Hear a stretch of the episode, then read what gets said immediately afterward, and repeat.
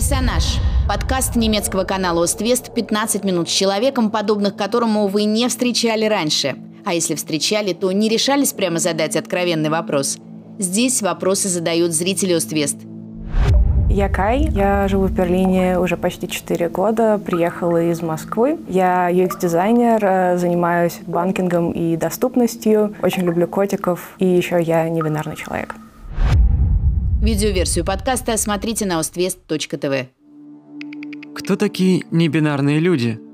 Я чувствую себя не мужчиной и не женщиной, а чем-то третьим, равноценным им, не выводящимся из них двух. То есть я не что-то среднее между мужчиной и женщиной, а я что-то третье. Как к тебе лучше обращаться? Я Кай, я в русском языке использую средний род. Э, проверочное слово «приведение». Так проще всего. Например, если непонятно, как фразу построить, поставляете слово «приведение», и сразу все понятно. Я говорю о себе в среднем роне, оно делало и хочу, чтобы другие люди обращались ко мне точно так же. При использовании среднего э, рода в русском языке есть э, вообще определенная особенность. В русском языке безударное «о» превращается в «а», поэтому когда я говорю «я сказала», «я сказала», «я сказало», ни, никто не говорит «сказало», например. Поэтому ну, это выглядит просто как, э, может быть, какой-то акцент.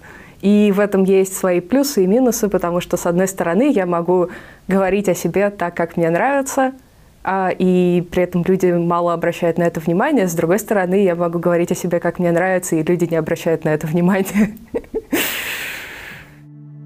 Какой у тебя анатомический пол? А вы всем вопросы такие задаете? А у вас что в трусах?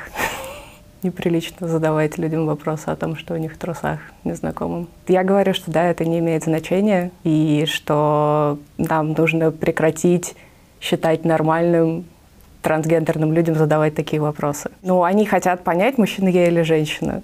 Я им говорю, что я не бинарный человек, и они хотят понять, ну все-таки дай мне какую-нибудь подсказку, мужчина ты или женщина, потому что мне слишком сложно осознать концепт, что ты не то, ни другое. Мой анатомический пол — это медицинская информация, точно так же, как какие у меня есть заболевания или что-то такое для наших социальных взаимодействий, это не важно.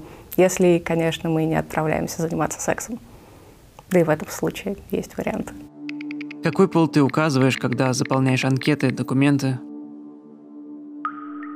Если я могу этого избежать, то я ничего не пишу или пишу не бинарный. Если я не могу этого избежать, потому что, например, в Германии невозможно ничего купить, не указав Frau oder Herr, то тогда я пишу то, что у меня в паспорте написано, но меня это каждый раз страшно злит. Твое имя – это то имя, которое записано в паспорте? В документах у меня записано другое имя, но Кай – это имя, которое я использую каждый день. Моя рабочая почта, например, на имя Кай – то есть все люди, которые меня знают, обращаются ко мне как Кай, и только люди, которым нужны от меня какие-то документы, сталкиваются с тем, что, окей, в документах у меня может быть что-то другое. Это немецкое имя, я специально выбирала имя, которое будет хорошо работать здесь. Меня здесь как раз радует, что я живу в Германии, и здесь людям не приходит в голову, что моя фамилия может указывать на мой э, паспортный пол. В России, конечно, да, но, по счастью, я не в России, и такой проблемы у меня нет. С другой стороны, если бы я была в России, то мне было бы гораздо проще поменять имя, потому что в этом плане Россия намного прогрессивнее, чем Германия. А в Германии для того, чтобы поменять имя и тем более фамилию, нужны прям суперсерьезные основания. Вот справка от психиатра, например, сработает, что тебе нужно поменять имя, но не фамилию, потому что они не знают, что фамилии могут меняться в зависимости от э, гендерной принадлежности. А в России тебе не дадут поменять имя на, там, с мужского на женское, если у тебя при этом не меняется гендерный маркер а, или наоборот. Но при этом поменять имя на гендерно-нейтральное можно без каких-либо проблем, и это займет месяц и 10 евро. Ты не думаешь, что по-русски обращение в среднем роде звучит немного негативно? Конечно, да, есть некоторая традиция там пытаться людей унижать и деградировать, и говорить, что они оно, в смысле, что они не, не человек. Но потом я начала изучать это более подробно. И, например, в русском языке, когда я говорю «ты мое сокровище», «ты мое солнышко», это не звучит, как будто я считаю, что ты предмет, которого нельзя считать человеком. Я имею в виду что-то совсем другое. А, и в немецком то же самое, когда я говорю «du bist mein Bärchen», а Берхен — это слово среднего рода, и все остальные, если я добавлю к этому прилагательное, оно должен будет согласовываться «ein schönes Bärchen». Если человек хочет меня унизить, то ему все равно, как, какие местоимения я использую, какой грамматический род я использую. А если человек меня уважает, то от того, что ему нужно будет называть меня в среднем роде, он не станет меня внезапно видеть как предмет, а не до человека. А если станет, то как бы этот человек меня не уважал, и, в общем-то, его нужно забанить и больше никогда не видеть, потому что мне не нужны в моем окружении люди, которые не считают меня за человека. Если это было бы возможно, ты внесло бы небинарность как пол в графу «пол».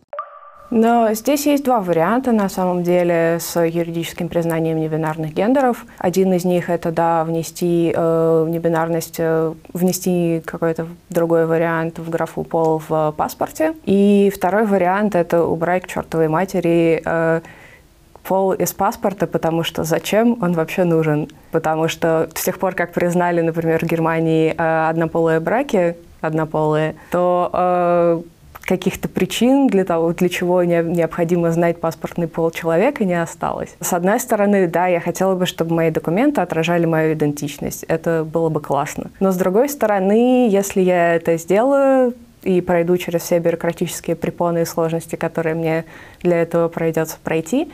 Проблема в том, что, например, я приду на почту, и мне скажут, хорошо, но ваша посылка, она э, отправлена фрау такой-то или хер такой-то а в документе у вас написано что-то другое, мы не можем вам отдать посылку. Или э, я приезжаю в Москву, например, в Шереметьево, и таможенник смотрит на мои документы, и ему хочется задать мне очень много вопросов, при том, что я, может быть, после ночного перелета и не настроена заниматься образованием э, российских пограничников или таможенников. То есть это приводит к большому количеству проблем.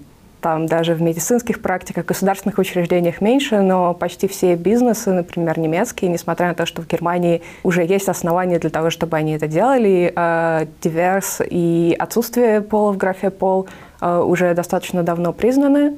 Э, например, вообще не указывать пол в документах можно с 2011 года. Но при этом ни один практический бизнес к этому не адаптировался, кроме таких совсем просветленных. Персонаж. Подкаст немецкого канала «Оствест» 15 минут с человеком, подобных которому вы не встречали раньше. А если встречали, то не решались прямо задать откровенный вопрос. Здесь вопросы задают зрители «Оствест». Видеоверсию подкаста смотрите на oствест.тв. Как произошло осознание собственной идентичности? Собственно, где-то чуть больше двух лет назад э, в русскоязычном сообществе. Я тогда тусовалась с радикальными феминистками, и в тот момент, э, уже не знаю почему, это сообщество стало очень резко волновать тему трансгендерности, особенно трансгендерных женщин в женских туалетах. И понаблюдав эти споры, я поняла, что мне нужно сформировать свою позицию, узнать вообще, о чем они говорят, потому что только из-за их споров было недостаточно понятно, о чем речь. То я начала изучать тему трансгендерности, и в процессе изучения этой темы я узнала, что, оказывается, бывают не только бинарные э, трансгендерные люди, то есть э, мужчины и женщины, но и небинарные люди. И я начала на это смотреть, и у меня было такое, «А что так можно было? Более того, у меня было какое-то до этого желание, но я считала, я видела, есть допустим, идеально андрогенные люди, такие как э, Андреа Пежич или э, Тильда Свинтон, или э, Рейндов. Но я думала, что мне тоже нужна такая идеально андрогинная внешность, так, чтобы мне достаточно было надеть пиджак, и я выглядела как мужчина, или платье, и я бы выглядела как женщина. Но потом я изучила вопрос, оказалось, что речь все-таки не о гендерной презентации, не об андрогинной внешности, а об идентичности, и эта идентичность мне очень подходит. Это было облегчение, у меня было ощущение, что как будто какое-то давление ушло, потому что жизнь человека в том гендере, который мне приписал, у меня все время было ощущение, что со мной что-то не так. Ну, то есть, ну вот я не подхожу, не работает. Я может быть, стараюсь, может быть, не стараюсь, может быть, я отрицаю стандарты, которые для меня применяются, но сам факт того, что эти стандарты есть, он на меня все равно оказалось, что давил. Причем я не осознавала, что оно на меня давило до тех пор, пока я не оказалась в состоянии ума, когда мне это позволило просто выйти оттуда И оказалось, что снаружи легче. То есть если, я думаю, что если бы я узнала об этом на 10 лет раньше, то я бы на 10 лет раньше приняла бы эту идентичность. Что изменилось для тебя в повседневной жизни, когда ты осознала новую идентичность? Наверное, одно из самых главных изменений, я бы не сказала, что в быту, но в сознании я стала гораздо более чувствительной к дискриминации, причем не только к себе, но и к другим. А, и, собственно, это, например, меня сподвигло заниматься борьбой за права а, людей с ограниченными возможностями, а, с инвалидностями. И так как я UX-дизайнер, то есть я занимаюсь интерфейсами цифровых продуктов. Это меня сподвигло заниматься борьбой и продвижением доступности цифровых продуктов, потому что я ощутила на себе, каково это жить, когда общество считает, что тебя не существует, и что можно не обращать внимания на то, что ты есть. И я сразу почувствовала это и поняла, что если я что-то такое замечаю, с этим нужно что-то делать.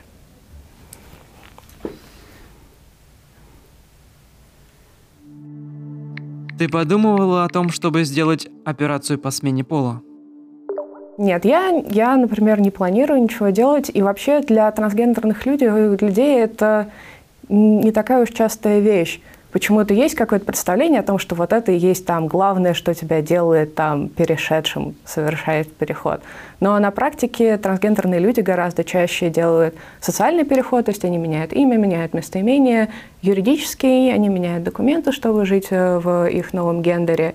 А, довольно часто делают операции на груди, например, потому что это что-то, что всем людям заметно в повседневной жизни. А вот э, то, что в трусах, как бы людей волнует, в принципе, есть люди, которые испытывают сильную дисфорию по этому поводу, и, конечно, для них имеет смысл проходить через все сложности операции. Но для тех людей, которые не испытывают каких-то особых негативных чувств, для них это того не стоит. Как на тебя реагируют прохожие и нравится ли тебе их провоцировать?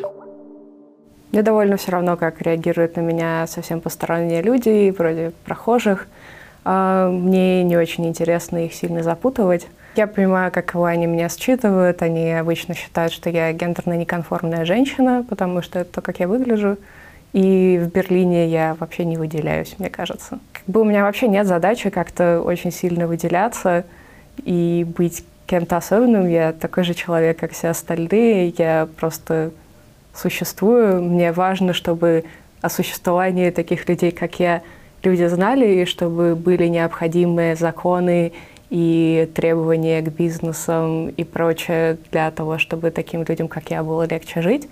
Но при этом задачей путать людей у меня, например, нет. Есть люди, которые этим наслаждаются, они абсолютно великолепны, за ними очень интересно наблюдать. Как к твоей теме небинарности относится на работе? Я UX-дизайнер в банке, а, но в такой типа стартап-дочке банка, поэтому там люди более молодые и открытые, плюс основной язык работы английский, и поэтому я, в принципе, не очень много сталкиваюсь с тем, чтобы людям нужно было как-то на речи проявлять, а, как они считывают мой гендер. А, в этом плане это скорее удобно. В остальном э, все по-разному. Э, например, мне без каких-либо проблем поменяли имя во всех системах и мою рабочую почту, так что мне не нужно рассказывать о своем э, юридическом имени. И, например, когда мы переехали в новый офис, в нем все-таки сделали гендерно-нейтральные туалеты. Это тоже мне казалось большой победой. Те, кто со мной много общается, они постепенно привыкают. Например, а, моя команда, те где-то 10 человек, с которыми я постоянно работаю, они все помнят и вообще как лапушки а, всегда правильно меня называют. Те, с кем я общаюсь поменьше, конечно, а, в меньшей степени. Что у тебя в личной жизни? Кто тебя привлекает? Кто твои партнеры? Сейчас у меня есть партнер, гендерный мужчина. Мы с ним вместе переехали из России. Моя идентичность поменялась уже после того, как мы переехали, и мы уже какое-то время были вместе. Э, его это не смутило, потому что ему не очень важно, каким лейблом я называюсь. От того, что я нашло какие-то слова для своей идентичности, не означает, что моя личность как-то поменялась. Если бы я находилась в поиске романтического партнера, то было бы, наверное, важно как-то себя обозначать. Но сейчас я никого не ищу, поэтому какая разница? Ты хочешь родить ребенка? Нет когда мне было там, допустим, там, не знаю, 18-20 лет, то я поддавалась какой-то пропаганде, что всех должны хотеть детей. И, ну, я как-то вслед за ними думала, что, ну да, раз надо, раз всем положено, то, наверное, мне тоже когда-нибудь надо.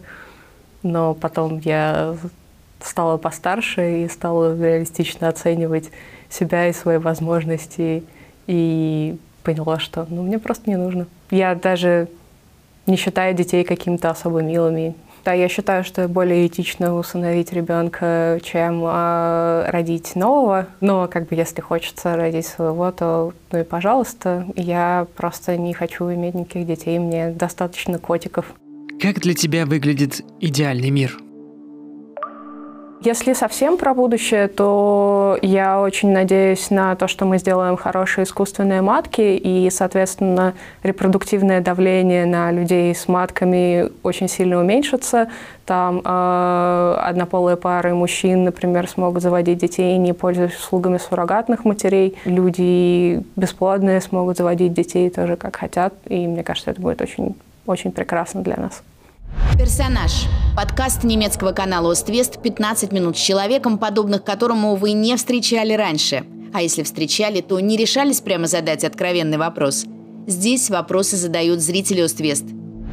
Видеоверсию подкаста смотрите на oствест.тв.